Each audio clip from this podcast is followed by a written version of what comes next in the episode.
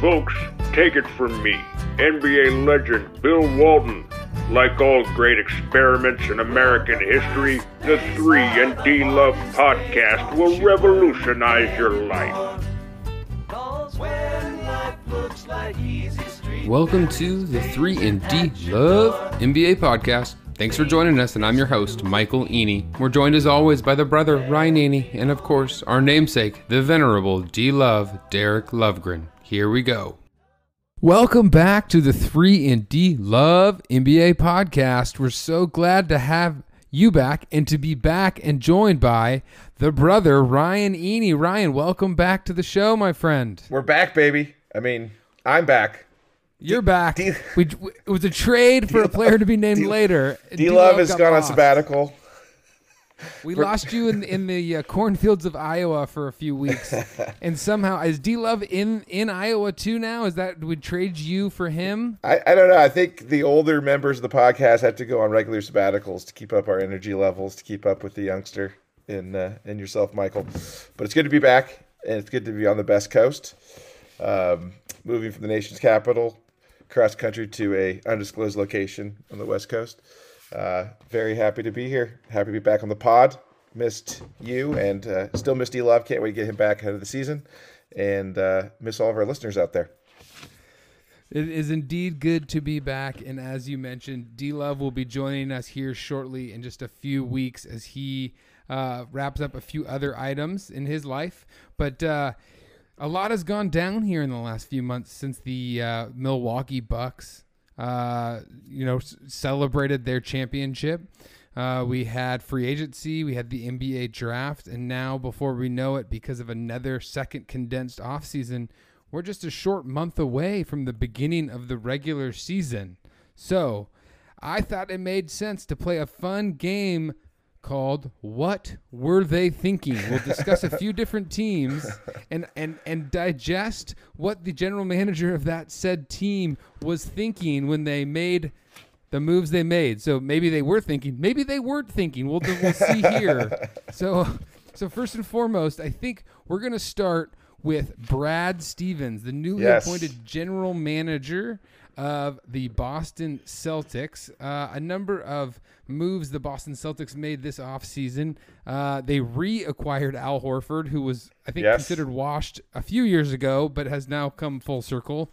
Uh, they also reacquired Enes Kanter, so it's a real reunion tour on the front line in Boston. Uh, they also acquired Josh Richardson and Dennis Schroeder uh, on the I think the red tag special at Goodwill. They got Dennis for for about fifty percent off. Uh, they did have to part ways with Evan Fournier, a midseason pickup from last year, uh, along with trading Kemba Walker to Oklahoma City and ultimately signing with the New York Knicks. So, Ryan, tell me what was Brad Stevens thinking this offseason? He was thinking, yes, now I get to pick the players. This is great. it's a, it's really fascinating because you don't always see it where a coach becomes you know, becomes a GM and changes seats. I mean, it, it does happen. Like you know, Jerry West was coaching the Lakers and kind of in different coaching spots there in the early '80s and then late '70s, and then he moves into the front office, and so it, it has happened. You know, Bird goes from running, you know, being the coach to being the general manager. So it, it does happen, but in in this way, where someone you know took over for a very powerful GM. I mean, Danny Ainge had a great run. He'd been there for a long time. He really ran the show, made the choices. I'm sure Brad Stevens had input, but it was it was Danny's choices. And so to see a coach come in and you can tell who did he really want, to, who did he like, which players did he actually like, and I think some of them were obvious and some were surprises. Um, you know, I think he clearly got tired of Kemba and Kemba's kind of inability to be healthy and just kind of not being the same player uh, and just his inability to play defense in sort of the modern game. Um, so that was probably an easy decision for him, even giving up the draft pick to um, and taking back Horford. I think he, you know, he likes he likes having Horford back. He likes having Enes Kanter back. He likes uh, that center combo. Um, it is interesting. They also, you know, they re-signed or extended, you know, Robert Williams, um, which was is great. I think he was a guy we talked a lot about during the podcast during the year of just you know being a really unique, special uh, talent uh, who was productive in limited minutes, but someone who may struggle with some of the more sophisticated elements of modern NBA basketball, you know, on defense specifically. Um, but I, I was actually surprised that he, you know, immediately resigned him because my sense from last year was that um, Stevens didn't wasn't playing Williams enough. So the fact that he was he he spearheaded re-signing him, I think at a good number, like it wasn't it's a reasonable number for him, particularly his age, but still that that was a priority.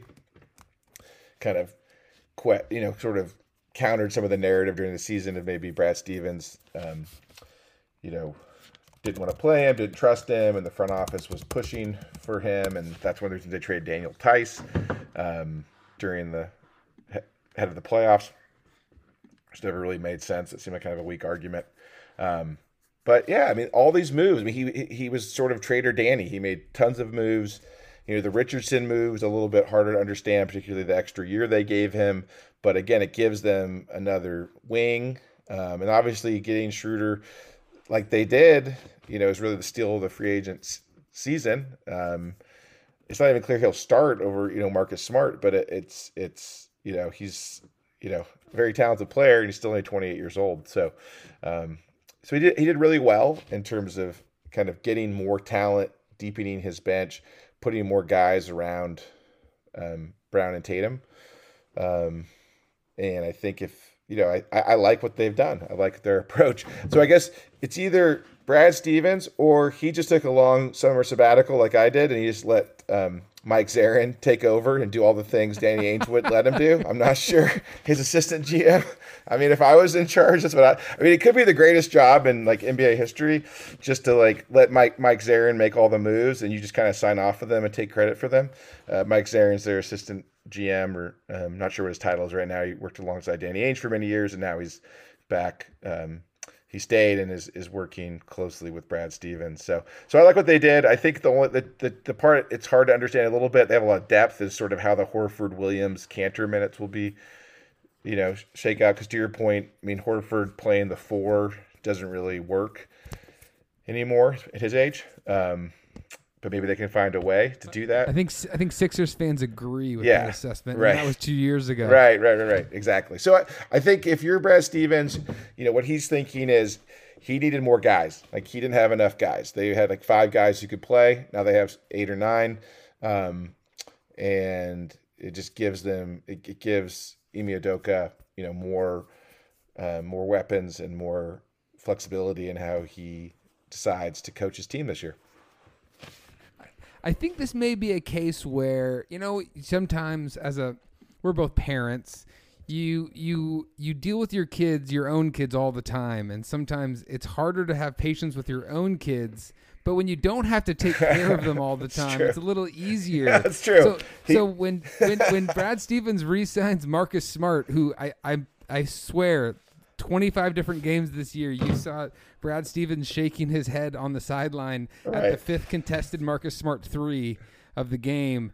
Uh, I think Stevens, eh, as he separates from the day to day operations of coaching the actual team, he seems to be more comfortable sticking Ime Udoka with some of the more challenging situations that uh, he he's he maybe didn't want to deal with himself as the coach, but you know, I, I do think he's created a level of depth that that team did not have. I mean, yeah. you have you have the Tatum and Brown guys. Certainly, those two guys are ascendant as kind of stars up and coming in the league but to put some of this level of depth around him, I mean, it is it is certainly interesting. But there was some kind of those eyebrow raising moves where you kind of go, man, I, I sure seemed like you didn't want to coach these guys, and now all of a sudden, no, exactly extending them. He went from the like, yeah, it's a good analogy. He went from being the dad to the grandfather, right? It's like, oh, Robert Williams, give him a lollipop. He's a great, he's a great kid. he may never show up on time, but he's let's give him a noogie and just uh, he can sleep in all he wants but he's the best. I love that Robert Williams guy. Because you're right, when he was coaching Marcus Smart, I mean, there were so many looks of just like, what am I doing?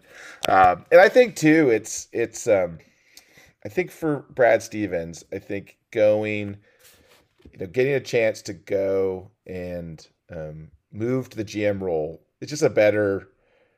I don't know. From my perspective, unless you're a former player who has lived on the road like your entire life, like Chauncey Billups got interviewed about his job, and he was interested in front office work, and then he just missed being um, with the team and just doing that every day. And and he's used to being gone eight months out of the year and traveling. It's sort of like a sales guy who's used to be on the road all the time, and then COVID hits and he can't travel anymore, and he's stuck at home all the time, and he's like, "What am I doing?" Where someone like Brad Stevens is like, "No, I want to be at home," and he still has to hit the road and go to Europe and go to Africa and go to all the college games and tournaments and high school tournaments and everything. But um, I think he's just going to have a much higher quality of life, and I just would be ready for him to make more moves. I, I don't think he. I, I think he. Um, he has a lot of confidence in himself, and even though they didn't reach the pinnacle during his run as coach, they still had a lot of success. And I think, and I think he has the same buy-in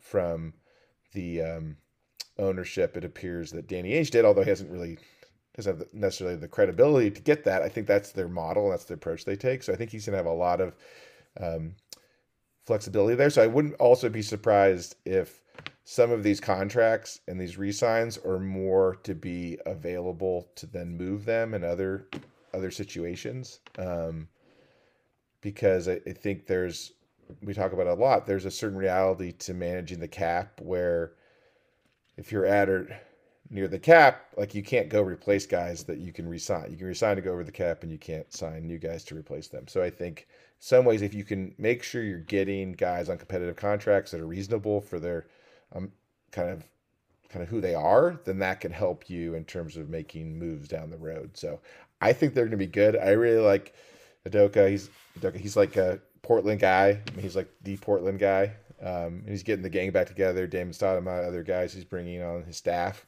Um, you know, he's just. I think he's really good, and I think someone like him coming out of the Spurs, you know, uh, community, and then also his experience with Nash last year, and his experience in the NBA as a player, uh, a role player, but someone who you know really built out his career. I think, I think it could be really good. That was a really smart move. Um, so it'll be fun to see. I think I think they're on a good track. So if I was, you know, if I'm Brad Stevens, I'm, you know, thinking I feel pretty good about this, and I'm also feeling good about that first road trip the Celtics go on, and he can just go home and sleep at night in his bed. So I think he's going to be and have breakfast with his kids. So I think he, I think he scored one for the good guys on that one. He sure did. And one player that did, couldn't survive Dad Brad Stevens or Grandpa Brad Stevens was Tristan Thompson, who who got banished to Sacramento. So. Totally. No, it's a great point. Like it was like he just that's exactly right. He just was like the moment he took over, it was like get rid of all the people I like and don't like. It, I guess it would be like someone who like is on the management team of a company, and then the CEO leaves, and then they pick kind of a peer of the group and say, okay, well, he was like the second command, but we'll make him in charge. And then it's like, but it's like, he's going to make his team the, what he wants. He's going to like, yeah. oh, that, that CFO is kind of not the strongest. I'm going to get rid of them, get, bring my own person in and do it. I just hope it's a little better than Jimmy Lake when Jimmy Lake took over and he got rid of the offensive oh, coordinator. And we were like, yes, this is great. And then it all went downhill from there. So hopefully Tristan Thompson doesn't turn into an all star in Sacramento, but I think uh, I think there's a better chance of of that not happening. I mean, Northern Cal, you know, Jake Haener, Tristan oh, Thompson, we'll see. Yeah, the Husky. Okay. Husky subtext. I'm trying to avoid it, but I can't yeah, help we'll, it. We'll yeah, continue on. Can't help okay. it. Okay. Uh, in our next uh, edition of What Were They Thinking? And this is going to be a big question. Neil Olshey and the Portland Trailblazers. Oh so, man, Neil Olshey. Our don't listen, D Love. Don't listen, please. Don't listen. Promise us you're not listening uh, on your sabbatical. maybe maybe what weren't they thinking is maybe a better question for this one, but we'll stick with uh, the Blazers. They signed uh, marquee free agent Cody Zeller. Um, I think that's really going to get Dame's juices rolling. They also made a trade for Larry Nance Jr., sending out Derrick Jones. Uh, the Zach Collins experiment came, uh, marquee trade opportunity. Zach Collins, actually, I think he was in every fake trade in the last three years. Uh, he signed for uh, an incentive laden contract in, in, San Antonio. Carmelo Anthony is reuniting the Banana Boat in LA. Uh, and the, maybe the biggest signing of the offseason was uh, extend or re signing Norman Powell yep. to a max contract. So obviously, uh, there's a lot of fringe movement there. I mean, overall, the bigger kind of context of this offseason for the Portland Trailblazers is Damian Lillard's sort of, you know, kind of one foot in, one foot out in terms of his dissatisfaction with the progress of the franchise. So let me start. If I'm in Neil Olshey's shoes, my strategy here is largely contingent on the fact that Damian Lillard is just a good guy. That is my strategy. That's what I'm thinking. Dame, you're such a great guy. You love Portland. You love the Blazers. You even probably love me, even to a certain degree. And I am going to rely on your faithfulness, your commitment. You don't want to be James Harden. You don't want to come to camp 30 pounds overweight. You don't want to mail it in to the point where DeMarcus Cousins is complaining about your effort level. you Yeah, John stick Jo- it- John Wall becomes the leader of the team in your stead. That's exactly. the that's the relative standards we're talking about. Yeah, that's the gentleman C So- minus on that one. Yeah, that and I really believe that I'm putting together a more balanced and depth-oriented team that's going to compete for a, for a middle tier playoff spot in the Western Conference, and that gets us into the playoffs, and that gets us into a puncher's chance to see how this goes. The conference is wide open. Uh, there's obviously a lot of talent, you know, 10 or 11 teams deep going into this year, but there's also a lot of injury potential. There's a lot of changes that can happen. The Clippers have Kawhi out all year.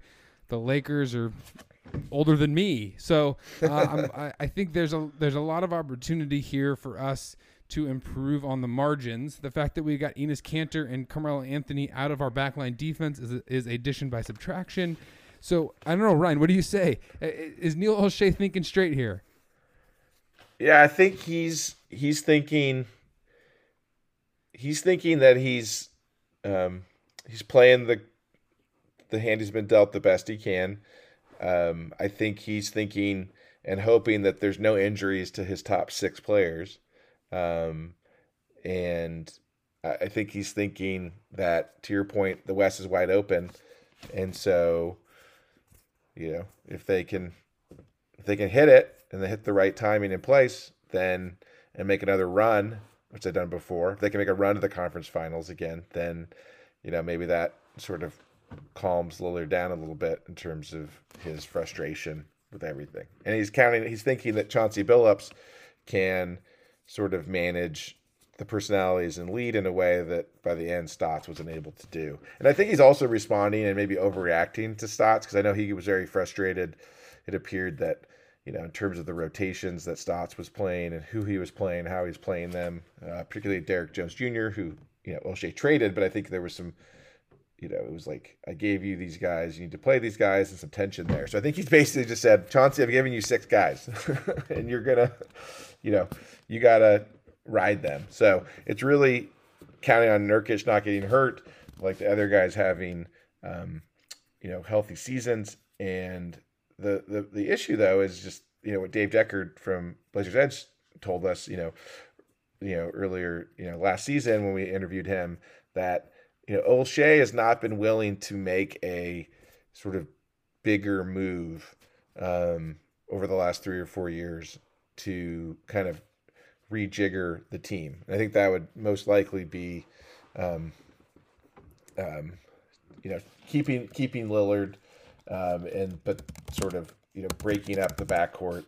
and um, you know finding another place for CJ. And he's just been unwilling to do that if because he has the sort of ownership over it's his guy that he found and, tur- and he turned into a great player. But really, they just added, you know, they had the Lillard McCollum Nurkic group, and they've really added the three, you know, three role players who are all really good role players. And somebody Norman Powell is more than a role player, at least on the offensive end.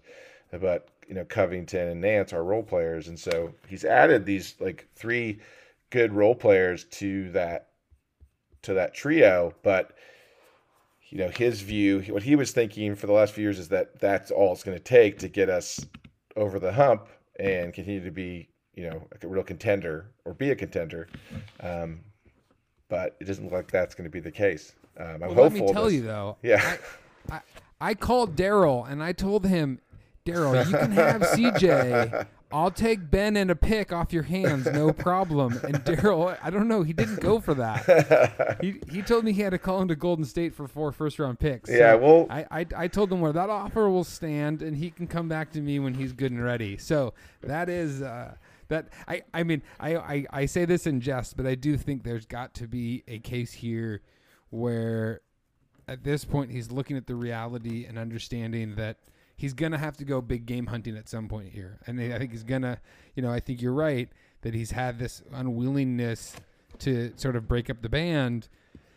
And I think largely there's some there's a good basis for why not to do that. I mean, you know, there's a high probability that they're going to bottom out if they do, you know, move on from the Nurkic and CJs of the world. But at the same time, if you have the opportunity to go get a bona fide player like Ben Simmons, and again, we'll see what happens. I, I think Philly, you know, is a topic for another conversation, but you know that has to be in in Olshey's kind of mirror here to understand how he can position himself into that, right? What what's the least he can give up in order to get kind of that level of talent back and pair alongside a guy like Lillard because I think those two guys again, besides you know, every time someone's complained about there's only one ball and you have these multiple ball handler guys, it's seemingly worked out more much more often than it hasn't, right? I mean, really the, the challenge more is often around spacing. And again, if you have Simmons with a player like Lillard, spacing becomes less of a problem. So, you know, I, I, I'm if I'm gonna go glass half full here, I think Olshey's sort of biding his time for that type of opportunity and we'll see where Morey lands in terms of what to do with Simmons going forward. Yeah, it's a good point. I, I just think the issue is he's given up these picks and these sort of more marginal trades. I mean, I think he paid the money for Powell. You know, it, it- he gave up Trent and, gave. He wanted to have, you know, Powell paying more money than Trent paying less money. I think that makes sense to based on where they're at and kind of Powell's ability to play small forward. Um, but then the other two moves they made, they've given up picks, and I think you know Covington um, is really interesting because you know he's someone that looks like we we think about him as a um, you know as a uh, you know someone who's just kind of like the perfect role player. And, we talked a little bit about him last year just kind of figuring out that he um you know that he definitely had some on the ball defensive issues. Um they gave up two first round picks for him even I think one of them was margin more marginal, but it, it's it, he, he's really not a good offensive player. Like he shoots, you know, forty percent from the field. Um, he can shoot the three, although it's sort of bounced up and down. I mean, it's not like he's earlier in his career he was up near forty percent. Now he's now he's been lower. I mean, last year he was at thirty eight percent, so that was that was good. Um, but he really offers you that on offense, um, and he doesn't really even shoot two point field goals. He doesn't get to the line. Um, so he's he's really offering you like positional versatility in terms of being able to drop down and then being like a good defender. But I think he's kind of turned more into a team defender as opposed we've talked about sort of a one on one defender. He reminds me a little bit. I was you know um, Norm Macdonald, um, as I'm sure most of our audience knows, passed away recently, and um, it's obviously very sad and a huge loss. Um, but it did allow like to go me to go back and look at some of the things he had done um, in his interviews, and he actually referred to this because he has many famous sort of comedy um, bits or interviews, or um, including at a roast for Bob Saget. He was you know famous for his kind of the way he approached the roast, and I recommend you watch it. It's very you know unique and just like totally Norm Macdonald, but he he referenced this um, roast that Patrice O'Neal did. He was a famous comedian who passed away maybe ten years ago, but he did a roast, and I recommend, you watch it. It was the Charlie Sheen roast, and he is like brutal, like brutally honest with people, um, and like so direct. And it, it, it- all that to say, remind, he was making fun of Jeff Ross, who's like the insult comedian or kind of like the the roast comedian, and he he he said that he was like he said that Jeff Ross was like the Bigfoot of comedy because like you've you like his humor is like the Bigfoot of comedy because like you've heard that he's really funny, but like you've never seen him actually be really funny. and it reminded me of Covington because it's like you think of him as being like this really good, like, oh, if he's your fourth guy, you're like going to be an incredible team. But then you like look at him more and you're like, does he really offer enough with that? Because I think Norman Powell offers a lot. Like, I think he's great, like, for what they're doing. I mean, it's not the perfect fit in terms of like him trying to, you know, make up for the lack of defensive prowess in the backcourt, but like, you know, I I think they're giving him what he, they've getting something from him, and that's great. And I, I do think Nance gives them a lot of flexibility um, in terms of where he can play, assuming he comes off the bench. So I, I, I did like that move, relatively speaking, but I, I just I do think Deckard's kind of critique of like, you know, really Olshey missed the missed the window to to sort of you know make the move, and I think he you know because they made the conference finals a few years ago, he sort of bought into that. Um, and it's like the classic thing, and it's it's like I think it's Mike Lombardi from like the from the NFL who says like the most important thing is to evaluate your own players and your own talent and your own situation and be brutally honest with that. And sort of the fearless inventory of your own team and talent and kind of where they're actually at. And he never did that. So i think that's yes. where they're that's where they're at. That's why they're where they're at now. Yeah it's uh it, it'll be interesting to see how the rest of they feel like the most unmade team still. They, they there seems like there's some there's a shoe or two to drop uh, whereas some of these teams feeling like they've really established what their rotation is going to be, what their roster is going to look like, and there's not. It's going to be really fringy stuff. Whereas Portland seems liable to have a, a, an entire sort of overhaul, you know, early in the year. You know, particularly if they come out of the shoot slow, right? If if the if if the word around Lillard gets a little bit more uncomfortable, um, it'll be interesting to see. So, um, okay, let's move on. Ryan, you are Rob Pelinka. Tell us what you were thinking when you decided to join an over 40 rec league at the YMCA. Oh, what? Wait. Oh, this is the Western Conference favorite, Los Angeles Lakers. Okay. Yes. So you you added Carmelo Anthony, Trevor Ariza. Yes. Uh, reunited for a third time. It's good to be together. Yes. Dwight Howard, Wayne Ellington, yes, I was thinking DeAndre Jordan. I am Rob Pelinka, and I'm thinking a few things. One, I miss shooting wide open three pointers back in college, playing with the Fab Five. That was that was awesome. Roll with the Fab Five. Even winning a championship with the Lakers pales in comparison to be in the wingman for uh, Jalen, Juwan, and, we- and Chris Webber and Jimmy See, and, I always, and I always thought he resented the Fab Five because he was sort of big man on campus, and then all those oh no no no, I think it was replaced him. It's, it's possible. I mean, seeing what he did to Magic Johnson makes you think, okay, maybe that was, maybe he did try, maybe he was the one who planted the evidence against Chris Webber. Maybe it's all it all goes back to him. maybe he he did do that. He was the secret agent in there. Um, so yeah, and I'm also thinking how amazing it is that I was able to stop becoming an agent. How thankful I am that NBA teams decided they actually wanted to hire agents as GMs after you know Bob Myers worked out well for the Golden State Warriors. So uh, so I'm very happy that I'm the Lakers general manager. And yeah, I'm thinking that I have LeBron James and Anthony Davis. So as long as they're health, if they're healthy, basically nothing else I do matters. And if they're not healthy, then we're screwed anyway. So basically nothing I so do. So I could just I could just make a run for it. I'm also thinking that, um, you know, Le- LeBron and Davis and other players in the league think Russell Westbrook is a lot better than sort of more like eh, like you know statistical analysis or more highly engaged fans would ever think. Um, it was sort of it reminds me of I think it was Bill Simmons was talking to you know some other former NBA players and they were just so definitive that Kobe Bryant was better than Duncan. Right. And wherever you end up in that, like, like Josiah Heeney would agree with that. He thinks Kobe Bryant is the greatest player of all time. So and, and definitely RIP to Kobe, but it, it was just, you know, I think a lot of people would say, well, Duncan, you know, he was the best. But I think there's this like if you actually play in the league, then I think you have a little bit different view. And so I think there's a value placed on Westbrook relative to other people. So I, I don't think I, I think I was thinking like he's someone I can get. I don't have a lot of options, and LeBron and Anthony Davis will be happy about this.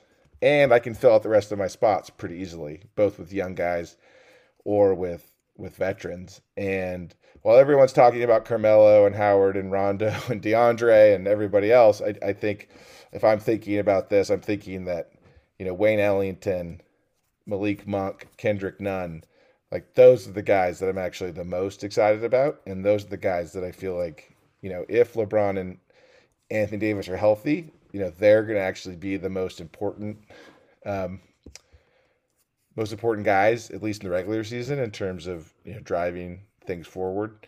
Um, and I'm also thinking that you know Coach Vogel better get comfortable pissing off you know NBA Hall of Famers and All Stars because some of these guys are washed and they shouldn't play really. So we'll see, we'll see what happens. Um, so, and I'm thinking I live in Southern California and.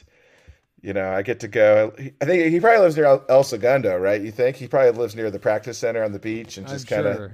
you know, heads in for games only into uh, LA Live. So he's living he's living his best life. So Wait, I mean, talk about a charmed life, right? He comes in and, and he basically shanks magic, becomes the, the, the big man on campus in the front office, and then all of a sudden wins a title in the bubble, right? And so then he finally gets to rebuild the, the organization around what he looks for. You know, both big stars get hurt. And, uh, you know, I think he's kind of looking at it and realizes, you know, what, you know, how do I rebuild this again on the fly? I mean, the- ability of LeBron James to pull you know players to himself I, I just think cannot be underrated enough i mean you, you see obviously you know play guys are chasing mean, patty mills signed with the nets right so there's obviously there's always some semblance of ring chasing there has been for a long time but it just seems like the the roster creation of this team is just at a whole nother level in terms of uh, the the amount of guys who have come together. I mean, Malik Monk signing there, and again, Malik Monk has his warts, but you know, it's a pretty interesting player to sign for you know basically a prove it contract coming off of his rookie deal. Um, you know, in, in in Los Angeles, right? I mean, Kendrick Nunn similarly.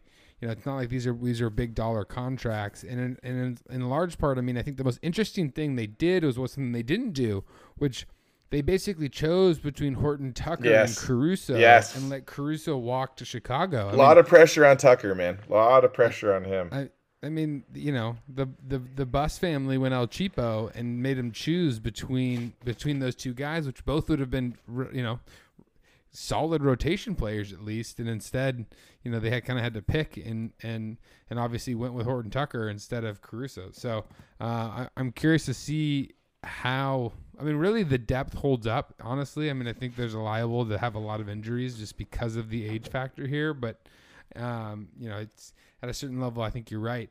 You know, LeBron, AD. You know, how do those two guys function together with Westbrook? It- it- you know, will Westbrook eventually defer ever? I mean, is there anybody in the league who'll defer to? I mean, if you want defer to LeBron, then I really there's no one. So I'm curious to see how those dynamics play out. Well, the interesting part is that Le- I think LeBron actually is is he's a little bit like Durant. Like he's a killer, but he's also like a basketball player, and obviously LeBron's just like one of the greatest passers of all time. So even when he got criticized back early in his career, you know, in the finals, I think it was against the Spurs, um, or maybe the conference finals with the Pistons in 07 when he drove in and kicked it to Donyell Marshall in the corner for a three as opposed to going at the rim, and he got just you know Donyell Marshall of course missed it. But I don't blame LeBron. I blame Danny Ferry for the fact that it was Donyell Marshall in the corner catching that pass as opposed to someone that was actually a good basketball player at that time. But you know they've always they always share the ball, and, and Westbrook doesn't do that. So it'll be it will be interesting. And Davis is that way too, right? Like he's he kind of fits in too. He's not. Um, it's just a very interesting dynamic. In a way, he could fit in well with those guys because of his attitude and approach. But you know, I mean, it would be cool if like you know they could play him at center on the like the backup lineups and everything, and you know try some creative things with him. But I think it's mostly like can you know Monk, Nunn. I mean, who knows if Monk's to be in the rotation, but with all the veterans, but you know, Nunn, Horton Tucker, like can those guys kind of create offense and hopefully you know shoot? Um, you know, Ellington, like can those guys get in the rotation and play and and like play the defense that they've built the last few years with the other kind of group they had before they transitioned this this summer, and can they can they repeat that? I, I, the, going back to Magic though, Pelinka, it I mean Magic made one of the greatest mistakes ever. Like all he had to do was just kind of chill out and just wait, because you know they got Dave, they had Davis, you know, you know they had him, he was coming, and like they were building something. They maybe they won the title last year. That they, they definitely had some good fortune in doing that. But it's just I know like Pelinka, you know, went behind him and you know all the drama and everything. But I also think he didn't really like you know he's like an entrepreneur now. He doesn't like kind of like having to report to anyone or have any accountability. He just wants to do what he wants to do every day. And you know why would he want to have to show up and kind of do it, uh, even though he's, Crunch he's- numbers. Yeah, even though it's like the Buss is like his second family. It's like, does he really want to do that? Um, but yeah, it was just it was so strange because he could have easily just stuck around and then gotten credit, you know, for um, the title and bringing the title back to LA. It just, yeah, it's really, it's really just I mean he just got fed up. Sort of like when he left ESPN with all the Bill Simmons stuff with Wilbon and kind of all that drama. He kind of has done this, but it's just I don't know. It's just it's just it's too bad in a way because it would have been cool to see him be kind of the figurehead of that, you know, getting them back on track. No, certainly, certainly. I, I, and I do think you hit on you hit the Kendrick Nunn piece, and I think he's going to be a big player here. I mean, it's you know for those of you who haven't watched a lot of, of Miami Heat games, I mean, coming in as like a you know an older player, but basically, I mean, we, we forget he was first team All Rookie. Just the you know the in the pandemic year right Yeah. the the bu- in the bubble year I mean that was a rookie team where Tyler Herro you know eviscerated the league in the playoffs but but Nunn actually was first team all rookie and Herro was second team all rookie. So it's like Nunn is a guy that can play. I was actually sort of surprised that know he seemingly fell out of favor in Miami. Maybe got a little too big for his britches, but you know he can shoot it a bit and he can obviously get up and push and and, and score the basketball, which I think for you know a roster like. Uh, the, like the Lakers, I mean, it, it, he's going to provide a lot of value. and I think he's going to play a lot. I mean, I just I think the, the young legs piece of this is is really going to um, provide a lot of opportunities. So I, I did I did like that pickup. I mean, frankly, I was laughing with everyone else when the a few of these early moves happened, whether it was Westbrook or a few of the early signings. And then I think the pieces they put together around the rest of, of this older roster, actually, to me, again, do do seem to have a lot of value that um, you know provides a, a, a little bit more runway for for the Lakers than just you know let it be LeBron, let it be AD kind of thing. I mean, I was bummed that they sort of just dropped Gasol. I mean, it sounded like he actually didn't want to come back after kind of last season. Like, who knows the full story there? But it's just weird to me they didn't really kind of embrace him. I know they got really frustrated, sort of blamed him in part for some of the struggles offensively they had. But I just think he's a surly old Spanish dude that didn't wouldn't kiss the ring, man. I mean, you Yeah. watched the way those that that team functioned last year. yeah, I mean, he he seemed to admire the way LeBron played basketball, but but the the pomp and circumstance. I mean, he's like grit and grind through and through, right? I mean, that's that's what's so fascinating to me. He just seemed like he kind of got surly and old and was like, you know what, I'm not I'm not here for this. No, that's that's totally fair. I just I felt like he took you know, he took a lot of heat from just for like some of their struggles because he's not really a you know, a, a sort of kind of dynamic offensive player even to the extent he used to be, but it just seemed like even in his older state, he still had a lot of value add in terms of when you actually analyze things in terms of defense and sharing the ball and those sorts of things. So it's just kind of like a strange. I think you're probably right. It just wasn't a culture fit, and um, but it's it's it's like it's just too bad because it seemed like um, if you're if I was Pelinka, I'd be thinking I want to keep him and make that work. But yeah, I mean it is the personal. The personal really matters, especially in the NBA. So that's probably it. Um, okay, moving on. Yes. So Michael, you are um, you know, the podcast mascot Daryl Morey. Um, we refer to him as my well. It's either that or uh, Denver Nuggets general manager Tim Connolly. I'm not sure who it is in terms of GM we talk about the most, but you are Daryl Morey. Uh, Daryl Morey, you had a quiet off season in in one in one way.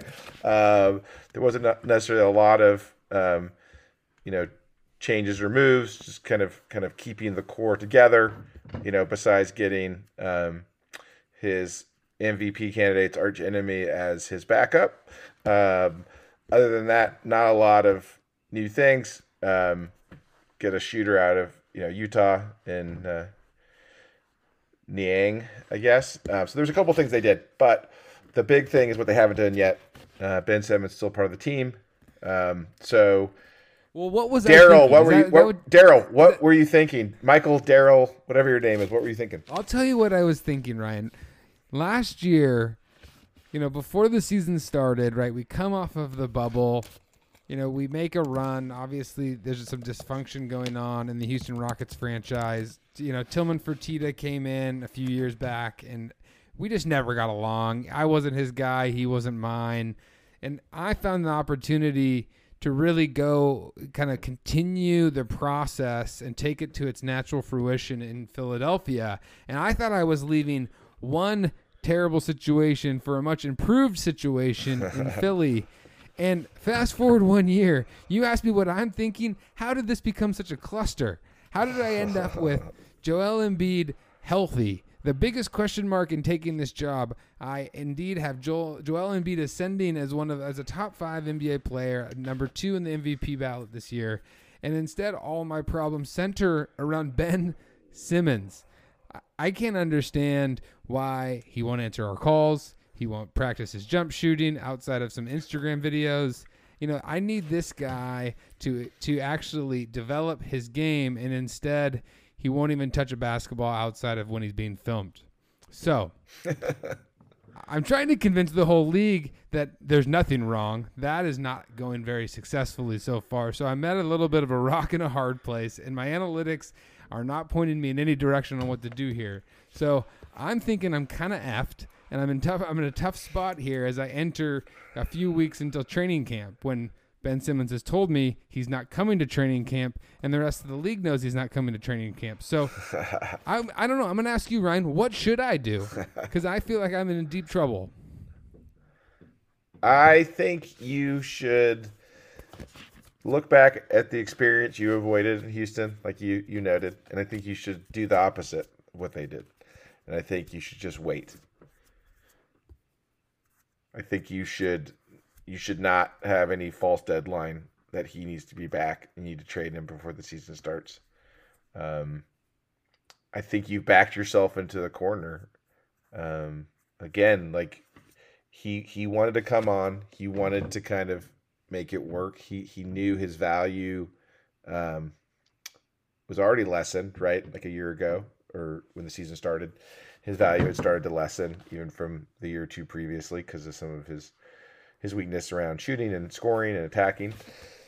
So, I mean, in a way, a little bit like Olshey, like kind of waited too long to make a, a bigger move. And obviously, like we all saw the problem. And I think someone like Daryl Morey is unwilling to give in and and sort of take less than what he wants for that. Now he's being forced. You're being forced, Daryl Michael, to, to to do that. But he's going to make it as painful as possible for himself and for the team. Like he's gonna let he's gonna let it go past a point where everyone else would be like, okay, dude, you need to do this.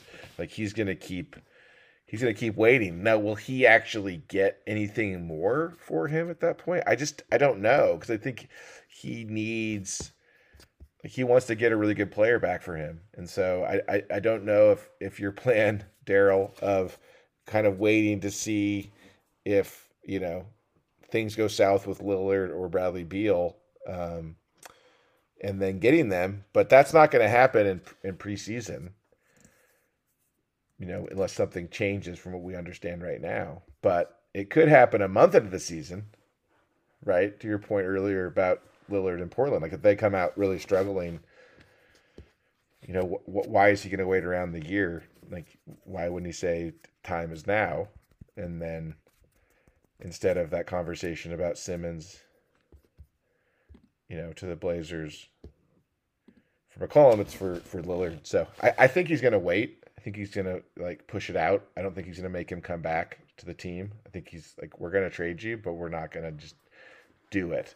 Um, because they, they like what else I, I don't know. I mean, what's the, what's what's even on the table in terms of like I mean, what have you seen that's actually like seems like a realistic thing? I mean, he has his demands, and there's like the reality.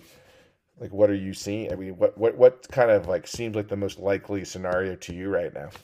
Well, I think that's your point. That's so accurate. Is is you know, making a trade now is literally the bottom of the barrel in terms of Simmons' value, right? And in some ways, keeping him away from the team is actually the best outcome here. I mean, I think to delay his comeback, to not even have him come back at all, with the idea that yes, you are getting traded, but in some ways, you know, there's going to be teams that are going to talk themselves into something that's more valuable than what what's being offered today. Which, again, I mean, it, it, I haven't heard of anything that's even borderline realistic. I mean gotta remember. I mean, Ben Simmons was a was a fringe All NBA guy like this just the year before last. Obviously, his playoff limitations continually sort of stink up the place in terms of how comfortable you are building a franchise around him or having him be one of those core players.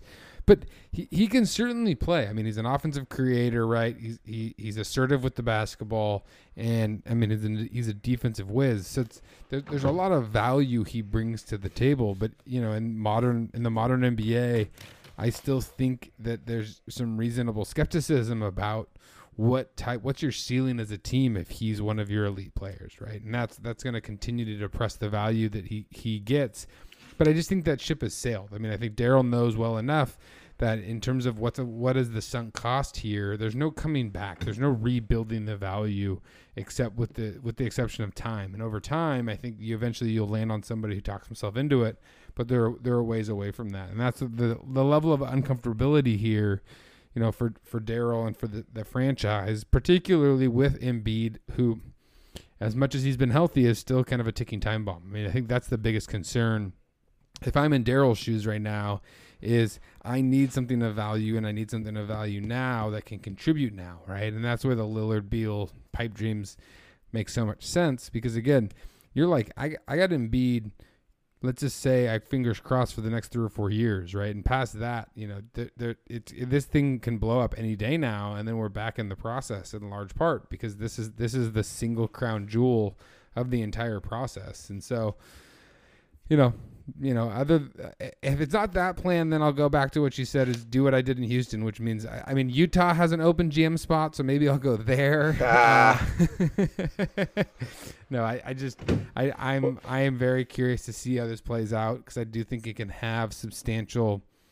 You know, I, I think it could have a lot of ramifications throughout the league depending on how this happens. Because you know, in some ways, Simmons as as flawed as he is, can still be a really meaningful player. Yeah, and he um, and, go, and to, the season. Yeah, to your point, I mean, if Morey had to be so mad at how Embiid and Doc Rivers responded to that game. Oh, it's the worst because they totally screwed him and screwed the team in terms of getting value from him. We all saw it. Like I don't think it changed it that much. Like obviously, like even if Ben Simmons like tries to dunk that one basket, you know, instead of passing to Ty- Thybulle at the end of the game um, against the Hawks, like it would have been like even that not happen. Like, a couple of things don't happen. I feel like it would have had an impact on people's perception of him. Uh, mm-hmm. And I think the Morey Hinkie view of the world is you just you try and find undervalued assets. He has an undervalued asset. like he like the world values Ben Simmons less than he is. Um, you could argue that if you're trying to win a championship, he's not as valuable to you. Um, but for the other 20 teams in the league, like he's incredibly valuable. He, he's valuable to everyone. I mean, he missed his first year for the number one pick, rookie of the year, then three times All Star, including third team All NBA and the in the you know I guess 1920. He's first team all defense the last two years. He got a lot of talk for being defensive player of the year. He led the league in steals recently. I mean, the guy's like, even with his weaknesses, he's incredible. He's got warts, but he's like, he's an incredible player.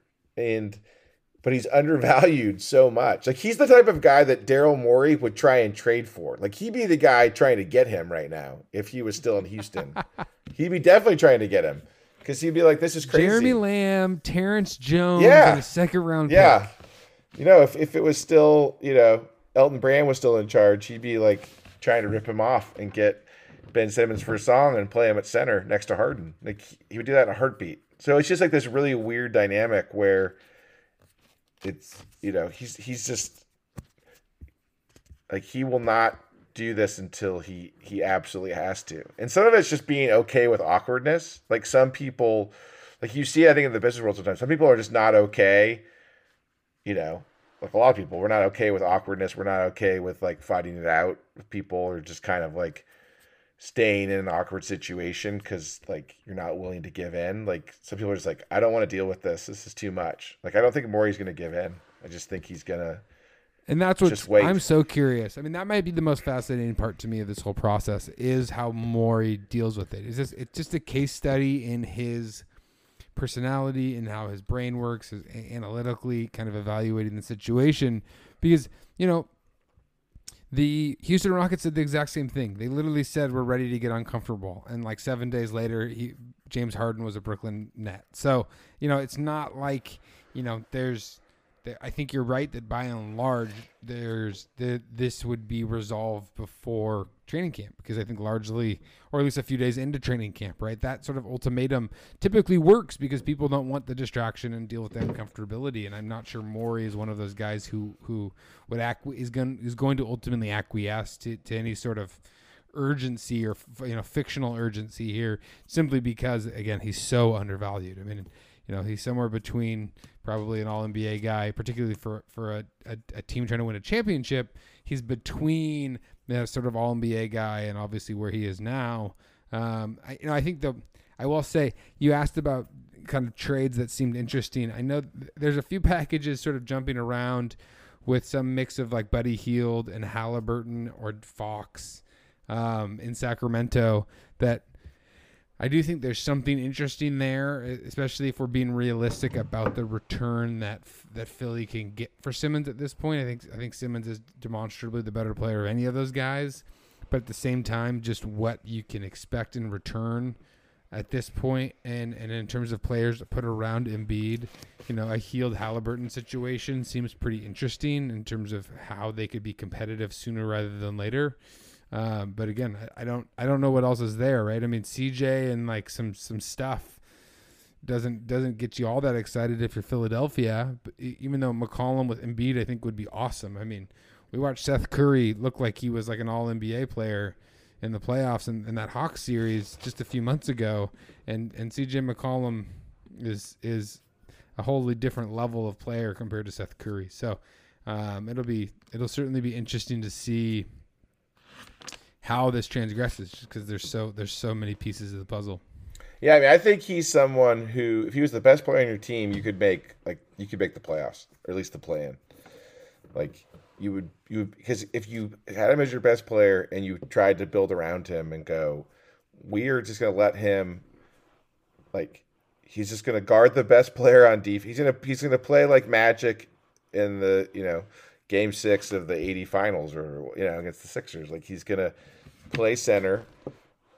You know, he's gonna have the ball in his hands. He's just gonna guard whoever he wants to guard on defense, the best player, if it's a center or a point guard, and then we're just gonna like let everyone else fit in around him. It's just I, I just think that had has potential to be really special and not a championship team, but definitely a really good team. I mean, a good team at least. And I think um, so that's what I don't understand. I think some of these teams that are like, "Oh, I'm not going to do this," are just being short sighted. I know part of it is all the ploy of negotiation and like, you know, you're trying to like you're trying to kind of anchor people at a kind of so they feel like the compromise is, you know, a compromise even though it's really not. But yeah, when the Kings put out that they're not interested in Halliburton or Fox, I mean, I get I get it with Fox, but I don't know. I just think Ben Simmons is really really good. Um, Is there a world where Morey kind of looks at the at, at the how undervalued Simmons is at this point and Joel Embiid's injury history and just under the radar pulls the trigger on a trade trading Embiid away? Wow.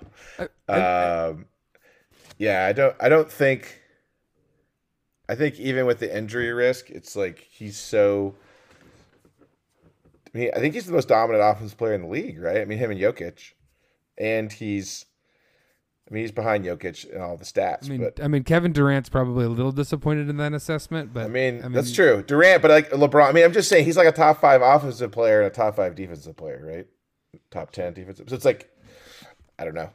I just think you kind of have to like accept the risk and just kind of I think you're right. I just, them. I- But it I would be it, w- it would be a Morey move. It would it would be a Morey move. Um, I mean, it's just a more. It would be a more. A, a, a, I mean, orders of magnitude more aggressive version of trading Clint Capela away and putting Russell Westbrook at center. I mean, yeah, right? It's not. It's not Simmons like the the analytics sort of like the love the love fest version of of Russell Westbrook in terms of just maybe. frenetic, more defensively oriented rebounds, runs, passes, the Yeah. whole nine yards.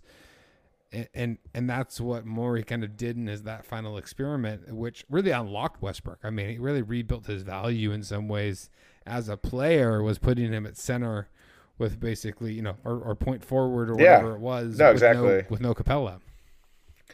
Yep. I mean, I think if you put Simmons in that sort of situation, the team would be really good. Um, and you just found other guys who can actually like don't play in the middle and on offense and don't and know how to shoot and can pass. And there's a lot of guys like that in the league now. There's not many guys like Embiid, so um, he's obviously special and he's he's worth doing it. But it's just that's the part I just don't get. It, it must be just that Morey is like such a, such a high standard of what he's looking for. Um, that there, no one's really wanting to like even engage with him on it. Um, but I think he will just have him stay at home. Like I think he he I think that was the thing from the Rockets experience that I think everyone looked at and learned is like if he's requested the trade, like there's nothing you can really do. If he's gonna, there's nothing you can really do about it. You can't. Yep. Like that's just where we're at right now. So the better move is just to like accept it and have an engagement with them and go like, look, we can't make a trade that's crappy for us, but we also know you need to trade, and so we don't want you to get hurt or we don't want you to like, you know, after something you don't want to do. So just like hang hang tight, and we will keep you posted, and we're working on this, and we'll and, the, and I think it'll be interesting if he does that. That will sort of I think open up potentially open up the market a little bit because it'll be like, you know, it's sort of like the end of the quarter. Everyone's thinking like this deal's going to get done before the first game, right? Like he can't he can't have go into the season like this, even the preseason like this. But if he's like, no, I'm fine, we'll just wait. Then I think it kind of like rejiggers things, and it'll be interesting to see if anyone else steps up. But No, I think you're right. so So it, it does remind me a little bit at the end of at the end of Moneyball. Um, you know the book before and it's sort of it's sort of caught in the movie a little bit, but not directly. But when Billy Beane decides to take the job with the Red Sox, like he decides to take it, then he decides against it. But when he decides to take it, he's still under contract with the with the A's, but they take his like right hand guy, Paul DePodesta, who was a former college athlete. So he he it made sense he didn't let them use his name in the movie because Jonah Hill not a college athlete. Um, so, uh, but he but it was like funny. It was like he had this other the David Forst, I think who's now their general manager. He was like the next guy in command. So basically, they took over for Billy Beane, and they were the ones negotiating with Billy Beane about what sort of compensation they'd have to get to have Billy Beane actually go to the Red Sox. And they were gonna let him go, but it was just like I have two guys from Harvard on the couch trying to figure out how to screw me. I think was the comment or something like that from from Beane. It kind of reminds me a little bit of this situation because it's just like I don't know, like Morey's the guy who would pounce on this type of thing for other people, and all that everyone else is trying to screw him. So it'll be interesting to see who gets uh, who gets the oh, they're short of just the stick. cackling. The GMs are cackling in their offices. No, they're right now, loving it. That's a good point. That's true. They're just. But well, it's certainly a, a lot going on in the league. This this is this is the type of move that will, will move mountains in terms of uh, I think the competitive landscape. And so excited to see this play out, and excited to see the season rapidly approaching. I mean, 30 days away, give or take, and. Um, fun to have you back, Rye. Have you back in the mix of the Three and D Love NBA podcast. Um, and it's good to be back. Our listeners, thank you for joining us uh, again, and we'll be back next week with the next edition of the pod. And until then, have a great week. That's all the time we have for today. Thanks for joining us at the 3 and D Love NBA podcast. We'll be back next time, but until then, remember, throw it down, big man. This isn't just a great podcast, it's a triumph of the human spirit.